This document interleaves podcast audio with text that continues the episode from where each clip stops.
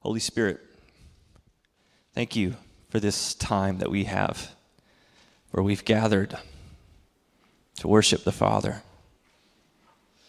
Thank you, Jesus, for what you've done for us. Help us to trust you. Help us to receive your word today. And God, lead us, guide us in this moment. Strengthen us. In Jesus' name, amen. Let's read Matthew 6. Our, um, we've been, if, you, if you're just kind of jumping in with us today, we're reading, uh, we're teaching through the Sermon on the Mount. And so that's where we've been at uh, the last few weeks, and that's where we'll be at um, until we finish teaching on the Sermon on the Mount. The Sermon on the Mount is in Matthew 5, 6, and 7. And um, we have made it to chapter 6 and I am going to cover verses 1 through 18 today. What I want to do is I want to read that to us um, so that we get the understanding of what we're talking about today, and then we are going to just dive right into it. So, Matthew chapter 6, verses 1 through 18. You can read this along with me as I read it out loud. Be careful not to practice your righteousness in front of others to be seen by them. Otherwise, you have no reward with your Father in heaven. So, whenever you give to the poor, don't sound a trumpet before you as the hypocrites do in the synagogues and on the streets, to be applauded by people. Truly, I tell you, they have their reward. But when you give to the poor, don't let your left hand know what your right hand is doing, so that your given, giving may be in secret. And your Father who sees in secret will reward you. Whenever you pray, you must not be like the hypocrites because they love to pray standing in the synagogues and on the street corners to be seen by people. Truly, I tell you, they have their reward. But when you pray, go into your private room, shut your door, and pray to your Father who is in secret. And your Father who sees in secret will reward you. When you pray, don't babble like the Gentiles, since they imagine they'll be heard for their many words. Don't be like them because your Father knows the things you need before you ask Him. Therefore, you should pray like this Our Father in heaven, your name be honored as holy. Your kingdom come, your will be done on earth as it is in heaven. Give us today our daily bread and forgive us our debts as we also have forgiven our debtors. And do not bring us into temptation but deliver us from the evil one. For if you forgive others their offenses, your heavenly Father will forgive you as well. But if you don't forgive others, your Father will not forgive your offenses. Whenever you fast, don't be gloomy like the hypocrites, for they make their faces unattractive so that their fasting is obvious to people. Truly, I tell you, they have their reward. But when you fast, put oil on your head and wash your face so that your fasting isn't obvious to others, but to your Father who is in secret, and your Father who sees in secret will reward you. All right. So, this section of the Sermon on the Mount contains a general principle and three applications to that principle. Okay? The principle we pull out of Matthew 6 1, right? Let's put Matthew 6 1 right back up on the screen. Beware of practicing your piety before others in order to be seen by them, for then you have no reward from your Father in heaven. The principle is this correct actions with improper motives do not bring us closer to God. They do not please God. Correct actions, improper motives, we may receive rewards, but these will not be rewards from our Father in heaven. And so, right off the bat, if you're familiar with the Sermon on the Mount, and if you remember our teaching just from a couple weeks ago, you would maybe think that what we just read, this principle, is, is potentially in conflict with what we read in Matthew 5 16, right? In Matthew chapter 5, verse 16, it says, in the same way, let your light shine before others, so that they may see your good works and give glory to your Father in heaven. Let your light shine. Give in secret. let your light shine pray in private. Let your light shine. Don't let people know that you're fasting, right? Let your light shine. Don't practice your piety in front of other people. How do we reconcile these two things? Is Jesus contradicting himself? Show your good works, but also do this in secret? The key part to help us understand this teaching and what Jesus is getting at, where we can really unlock what this principle means, is in verse 2. I think we could pull out in chapter 6, verse 2, it says um, that there's this line to be applauded by people, right? So whenever you give alms and you're giving, do not sound a trumpet before you as the hypocrites do in the synagogues and in the streets, so that they may be praised by others, so that they may be applauded by people. See, you can give in front of others to be seen. You can give in front of others without wanting to be seen. You can give in secret and want to be seen. You can give in secret and still be seen. The principle here is the motive. St. John Chrysostom has this quote, a, a commentary on this verse, saying about Jesus, He, Jesus, is not focusing simply on the outward act done, but the inward intent. And so, yes, we should let our light shine before others and do good works. It is Jesus expects us to practice godly righteousness in front of people so that we may glorify our Father in heaven, right? But there's the key. Are we glorifying our Father in heaven or are we living for the praise of man? What is our motive? Jesus is dealing with the inward action of the heart. We can give and want to be seen. We can give and not want to be seen. What is the posture of our giving? What is the posture of our prayer? How we approach spiritual disciplines. The motive behind it is what matters. And Jesus gives a challenge to all who would seek reward from man and not our Father in heaven.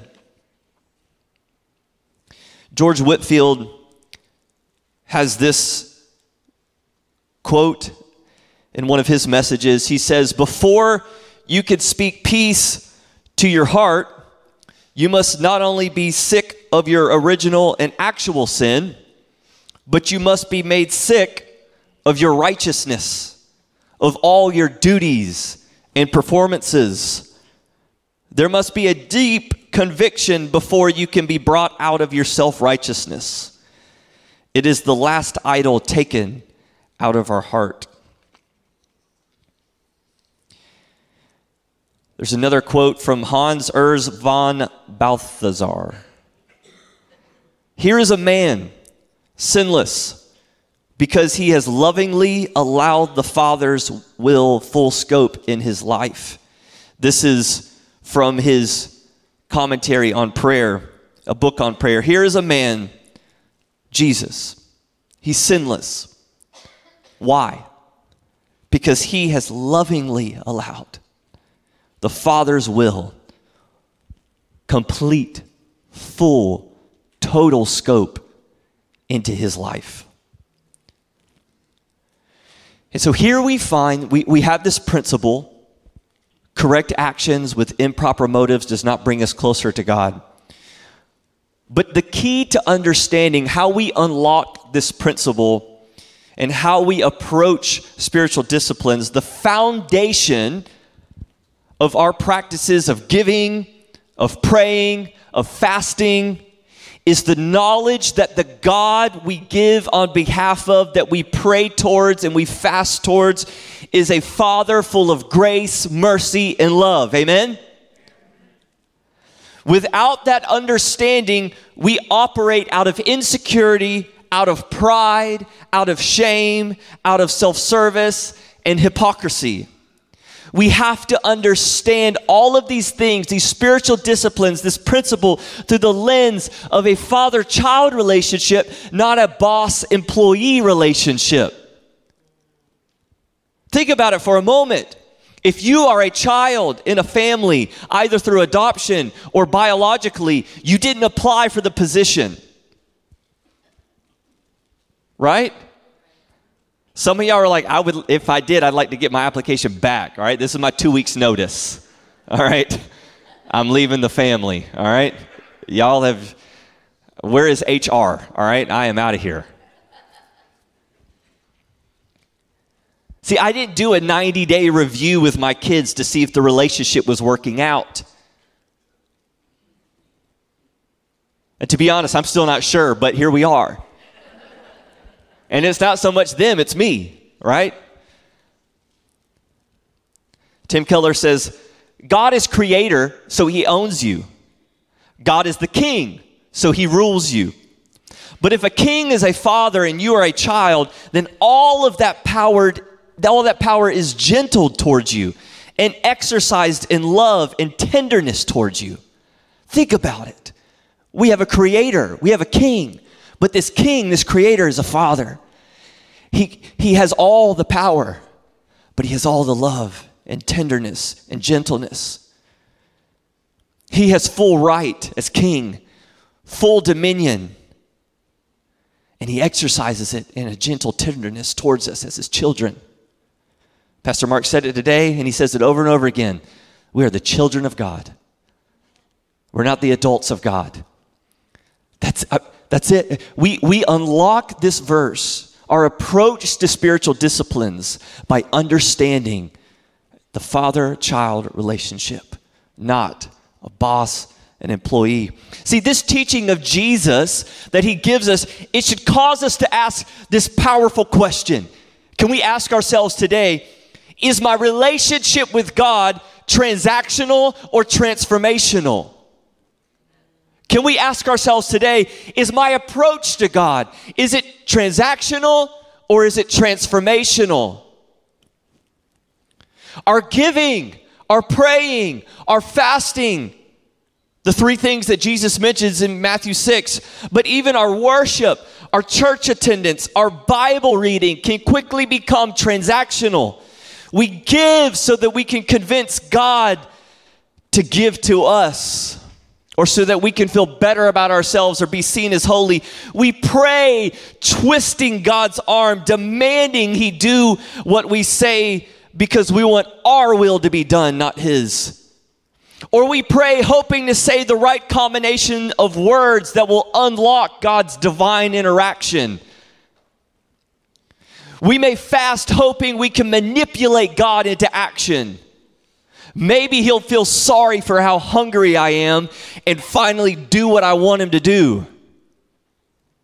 We worship singing each song again, hoping that if we sing that chorus loud enough or enough times, the Holy Spirit will finally come and visit us. Church attendance may be a box that we check, it becomes as routine as taking the trash out each week.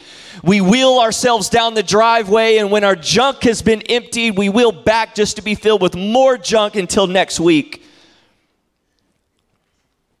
My biggest stumbling block when reading the Bible is that too often I read God's word only thinking about what, I, what, I, what I'm reading and how it can be used in a sermon.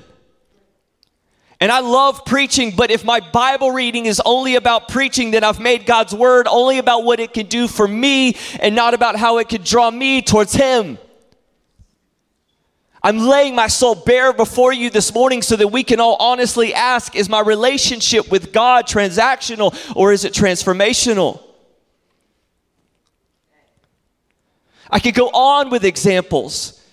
I'm shining light on myself here today and possibly some of us, not to shame, not at all. I simply want us to have this message from Jesus permeate our hearts because if our spiritual disciplines are transactional, if our giving and praying and fasting is transactional, then we miss the whole point of these spiritual disciplines. That is communion with God, our gracious, kind Father. Correct actions with improper motives do not bring us closer to God. Jesus is showing his disciples through this teaching that many of the religious leaders of their time were too focused and motivated by being seen as a good person. I fall into that trap often, regularly, more than I want to admit. I want people to know me as a good person. And this causes me and this causes many of us to perform our spirituality for others. Pastor Mark says it all the time. Church is not where we come to display our goodness, it's where we experience His goodness. Another quote from Tim Keller, and get this in your spirit today. If you have a family relationship with God, then your self image is not based on being a good person, but on being a loved person. Is your focus on being just a good person or a loved person? Because I'm going to tell you something. Me attempting to be a good person trips me up over and over and over again, and it's left me wrung out and tired and frustrated and exhausted. The shift we need to make is the shift from a good person to a loved person. A good person is good until they fall. A good person is good until they're criticized, till they experience loss. A loved person experiences all of those things and remains unconditionally loved through it all. Through and through, loved to the innermost part of their being. Do you attend church so God or others will see you as a good person? Or are you a loved person that is moved by love for God and the body of Christ? And so each week you gather here in joyful expectation each week to worship and fellowship with God together with the family of Christ. Motivation, motivation, motivation. My old marketing mentor at the University of Georgia would always say, The heart of the matter is a matter of the heart. The heart of the matter is a matter of the heart. Jesus is not telling his disciples, hey, don't be like those people. They don't give, they don't pray, they don't fast. That's not what he's saying. The people that Jesus is telling his disciples about not to be like, they do pray, they do give, they do fast. They actually do a lot of giving and praying and fasting, but their motivation is receiving human praise, not communion with their Heavenly Father. It's because they're performing for a boss. They're trying to impress their peers. Jesus makes the assumption all throughout Matthew 6 that we will give, that we will pray, that we will fast. Each time he says, when you give when you pray, when you fast. We miss the rewards that God, our Heavenly Father, has for us when we have the wrong motive. Skim through Matthew 6 with me. Verse 4, what does it say? We find your Father will reward you. In verse 6, your Father will reward you. In verse 8, your Father knows what you need. In verse 18, your Father will reward you all throughout, we see our Father will reward. Our Father will reward. Our Father, He knows what we need. Our Father. Focus your heart on your Father. Pray to Him. Worship Him. Give unto Him.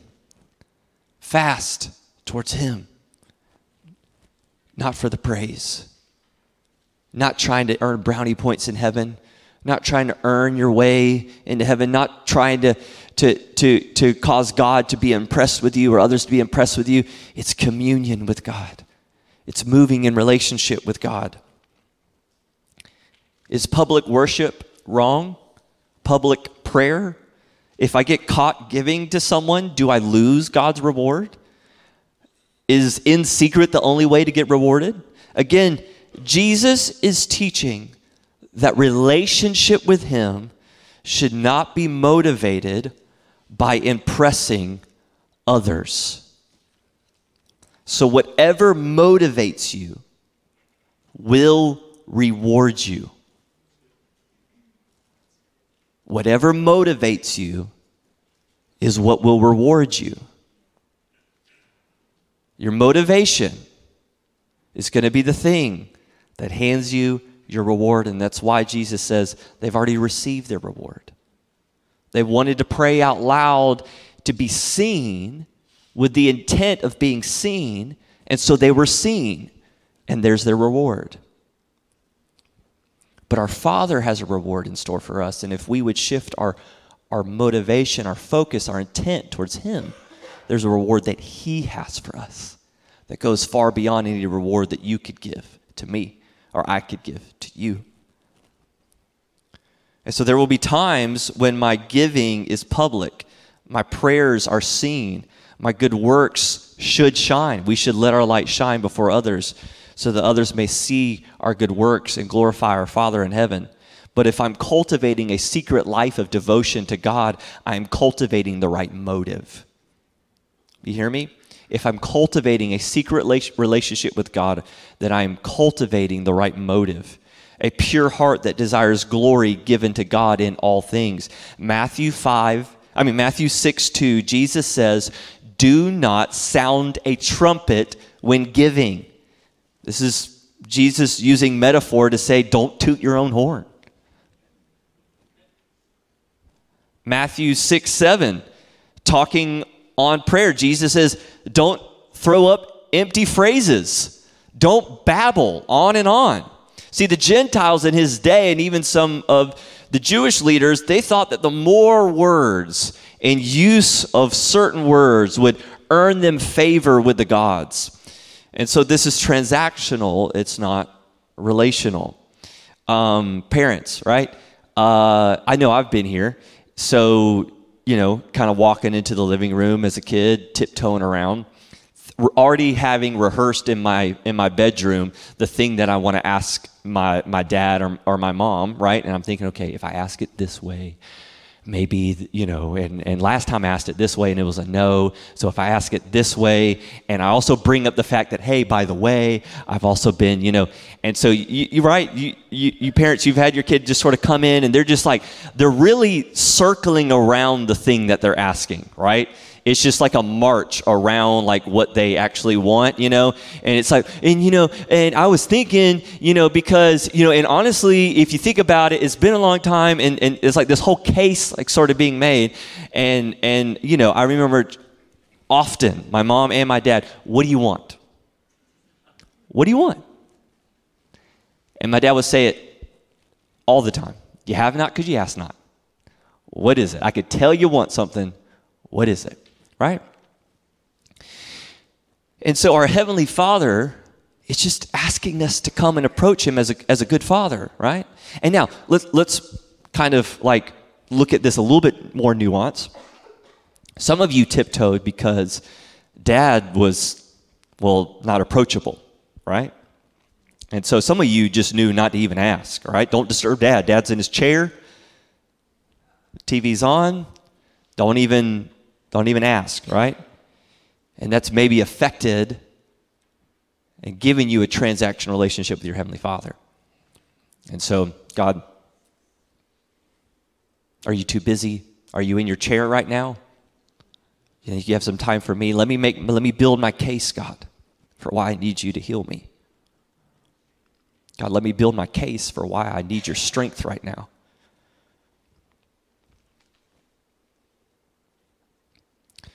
The case has been made.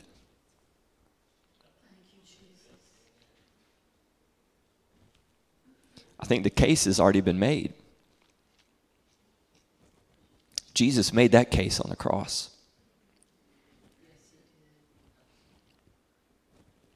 There's nothing I can add to that. So I can just approach my Father. Because I have a demonstration of His love. He loves me. And that, that just is what it is. He's not the one that needs to change, I do. And so that's why I pray. Father, change me. And that's why I give. Father, change me. And that's why I fast. Father, Draw me closer to you. Help me to be more like you. I need your character, I need your nature in my life. And this is where the way that Jesus teaches the disciples to pray in Matthew 6 9 becomes a powerful framework for everything that we've just discussed. I, I, could have spent this whole message just on the Lord's Prayer, right?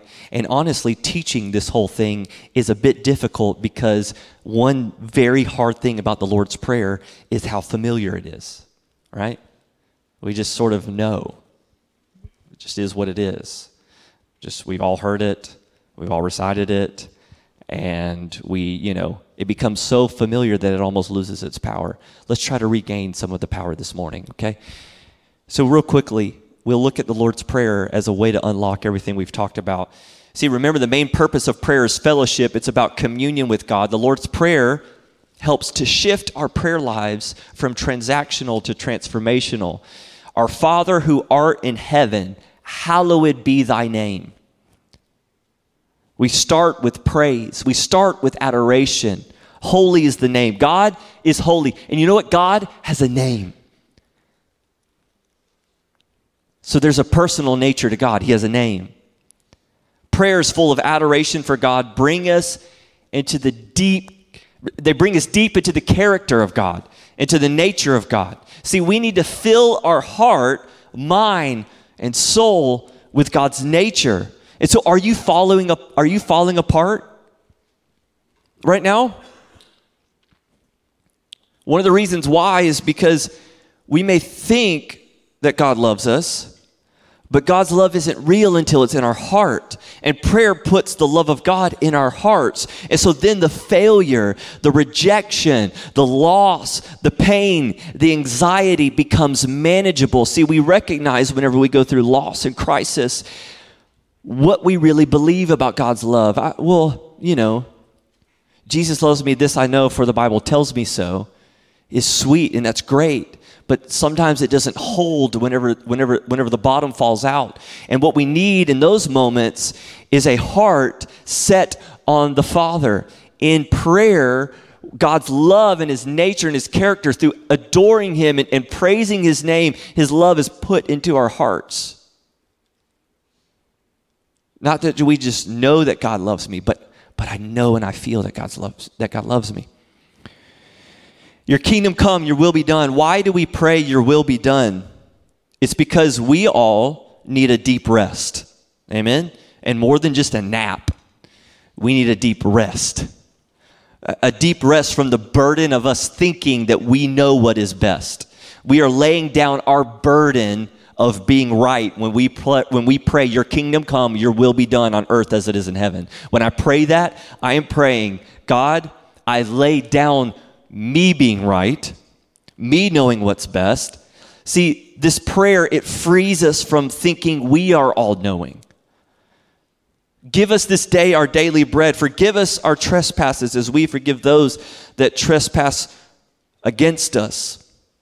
Forgive as we forgive. See, right after this prayer, Jesus says, If you don't forgive them, Father won't forgive you. And so prayer should reconcile us to God and to others, and our inability to forgive creates an inability to repent, right? And so it's not so much that I withheld the action of forgiving, so now God won't forgive me. It's that God knows that our inability to forgive is also tied to our inability to repent. And so God isn't waiting to deny our repentance because we aren't forgiving others. Jesus knows that our ability to forgive is connected to our ability to repent. And so prayer brings us into a knowledge of, of needing God's mercy, and we stop viewing ourselves as better than other people, and we are compelled to forgive and walk in true repentance ourselves. The Lord's Prayer gives us peace over our problems and motivates us to hate injustice happening around us. I need to pray. I need the Lord's Prayer. I need the Our Father because I need to take what is happening in my life and I need to set it upon the nature of God. I need to receive His love and His peace and the affirmation of my Father and then have my attention shifted towards the needs in the world and towards His will at work in the world.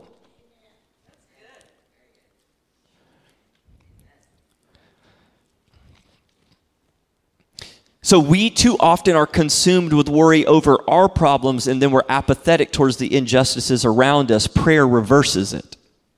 Through prayer, we find peace in the loving union with our Father, and we join up with God's plan for renewal in the world. The Father loves those who are His children. And so, as we begin to end today, I would just acknowledge, having just said that, you know, prayer brings our problems to God and gives them proper context and place. That my problems, I don't have to perform my way out of them. I don't have to pray prayers to twist God's arm. I don't have to, to fast hoping to manipulate God. I don't have to give, right? I, I, don't have to give to that televangelist on TV who said, if you give right now, you're going to get a blessing, right? I think they're the only ones getting blessed. I've seen their houses, they're doing fine. No, no, no. I, I'm gonna I'm gonna set my heart on my on my father. He knows what I need. My father knows what I need. I'm gonna trust him. I'm going to lean into relationship with my heavenly father. And so here in this room today, you may be going through it. Difficulty, challenge. And so when we think about exercising spiritual disciplines, we need to do these spiritual disciplines. We need to give. We need to pray. We need to fast. You're just like, oh my goodness, Mark, this just sounds like more work. I, I am crumbling right now. My life is just ripped wide open. And this feels like just more work. God is not your boss, He's your Father. You're not working for Him. You're loving Him. You're going to the only one who has the peace, the sustenance, the provision, the love, the kindness, the forgiveness, the redemption, the renewal, the reconciliation that can bring you into a place of being able to move on and move forward into all His plans and purposes for your life. On Monday, we made the difficult decision to put our family dog down. Danny was our sweet pup. Listen, if you're not a dog person, I'm not asking you to try to understand. Okay? but those of you are, you're like, okay, I wasn't crying, but now I am. He was only two. He had an obstruction that caused more damage than what was repairable. And as a father, I had a difficult situation in front of me. And we got this dog for our family, and more specifically for my seven year old. And that Monday morning, before taking Danny to the vet, I gathered the family together and, and gave them the truth. And the truth is hard. And it's not easy um, when we have to face reality of our circumstances. Danny would need to have a surgery, and the doctor doesn't think he'd be able to live, is what I told our kids. Danny is probably going to die. And so we're going to take the next hour and we're going to give Danny all of our love. And we're going to snuggle him, and we're going to cuddle him, and we're going to hug him, and we're going to tell him goodbye. The hardest thing Anna and I have done and as a loving parent, you will do anything to prevent hurt from your children. But there was no preventing this pain. We had to face it. And therein lies the key element. We. We had to face it. We have each other. And this week, that has just been challenge after challenge this week, in addition to this. We have had each other. And Oliver, Oliver and I spent Monday cuddled up, taking turns, tearing up as we confronted the pain together. And my, lo- my son lost something dear to him on Monday, very dear to him. And as a father, that hurt me. But Oliver gained something that I pray is value, valuable to him as he journeys through life, and I pray it's valu- valuable to you today as you think about your relationship with your Heavenly Father. Is that he's great, gained a greater awareness that we have each other. And that feels like a platitude. And that we as adults can maybe become desensitized to that reality, but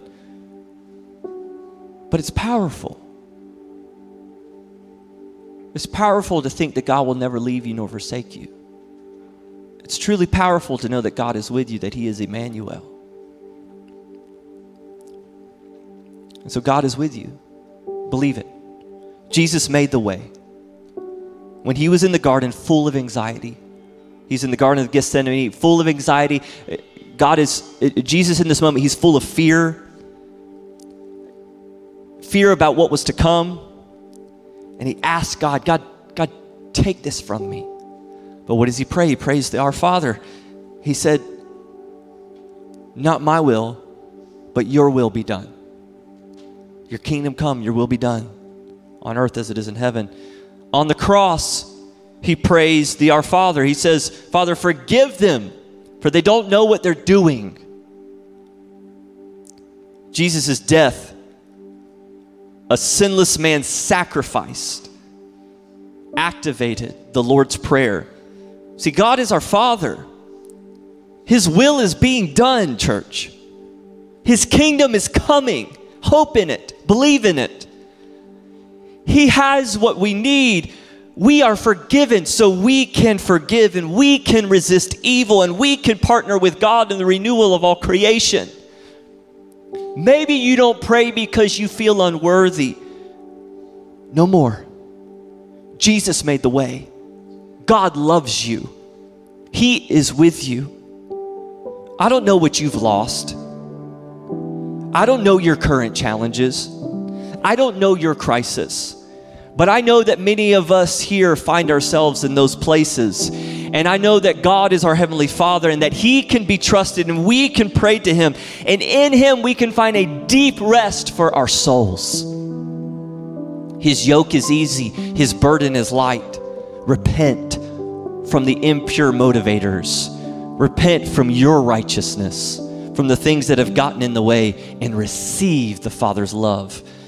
Why do you need to shift spiritual disciplines from transactional to transformational? Why? Think about the writer of Lamentations. I'll read a section from chapter 3 as we close today. You'll see the crisis he is in. But because there is a loving union, because there is an understanding of who God the Father is, there is a plunging right into the, God, character of God, a realization of God's faithfulness. Because of the relational nature of prayer, we see a hope, a steadfastness, an adoration, a communion with God in the midst of tragedy. And so we read in Lamentations 3, starting in verse 14. I'll read this to you, and maybe your soul will resonate with it, and maybe God will minister to you right here, right now says in verse 14, I have become the laughing stock of all my people, the object of their taunt songs all day long. He has filled me with bitterness. He has glutted me with wormwood. He has made my teeth ground on gravel and made me cower in ashes. My soul is bereft of peace. I have forgotten what happiness is. So I say, Gone is my glory and all that I had hoped for from the Lord. The thought of my affliction and my homelessness is wormwood and gall. My soul continually thinks of it and is bowed down within me, but this I call to mind. And therefore, I have hope. The steadfast love of the Lord never ceases, His mercies never come to an end. They are new every morning. Great is your faithfulness. The Lord is my portion, says my soul. Therefore, I will hope in him. The Lord is good to those who wait for him, to the soul that seeks him. It is good that one should wait quietly for salvation of the Lord. Jesus faced challenges far greater than ours, but he took time to withdraw, to commune with his Father. He spent time in the silence in the quiet places to commune with his Father. And so I leave us with this question today, and I would love if Sam sang and worshiped. And as you worship, I pray that you would ponder this question today and that it would minister to your soul. How does my current pace of life or view of God enhance or diminish my ability to allow God's will and presence full scope in my life? I'm going to ask that question again. How does my current pace of life or view of God enhance or diminish my ability to allow God's will and presence full scope in my life? Is your pace too busy because you're just performing religious duty for God? Is your view of God as a boss and not your father? And are these things diminishing the scope of God's will and His presence to invade your life? For you to know Him as your Father. Verse 26 of chapter 3 It is good that one should wait quietly for salvation of the Lord. Let us ponder this question as I pray.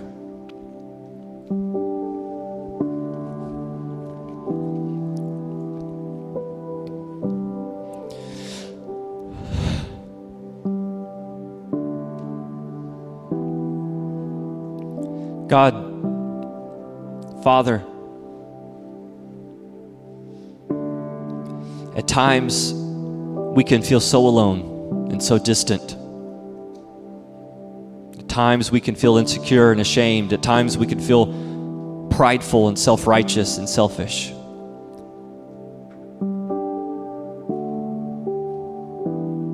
Father, at times we can feel worried and afraid and fearful apathetic and depressed, angry and frustrated. But God, in a moment like this, on a day like today, we lay down our transactional relationship and we pick up the transformational nature of the Lord Jesus Christ. God, we thank you for your spirit being poured out among us that we may know what is the height, the depth, the breadth, the width of your love, that we may know the fullness of your nature, our Father. And so, God, in a moment like this, Lord, we take inventory. We name the things that are getting in the way. Lord, we repent and we, re- and, and we turn away God, we shift our perspective. We glorify you, God. We thank you, Jesus. And God, I pray for these, your people here, your children, God, those who you love. God, would you wrap them in your loving arms today, Jesus, as we approach you? Lord, as those would maybe pray even now prayers of deliverance, prayers of, of, of need, prayers of adoration, prayers of hope, Father God, as, as those maybe sitting here today offering up prayers in their spirit right now, Father God, I pray, Lord, that they would resist the urge to make their case, God, and they would stand firmly on the case made by Jesus Christ on the cross. Dead, buried, but alive. We can be confident and have hope that our God, our Father, loves us. And so we take this moment now to seek you, Jesus, to receive from you, God, to reflect and to worship you. Thank you, God.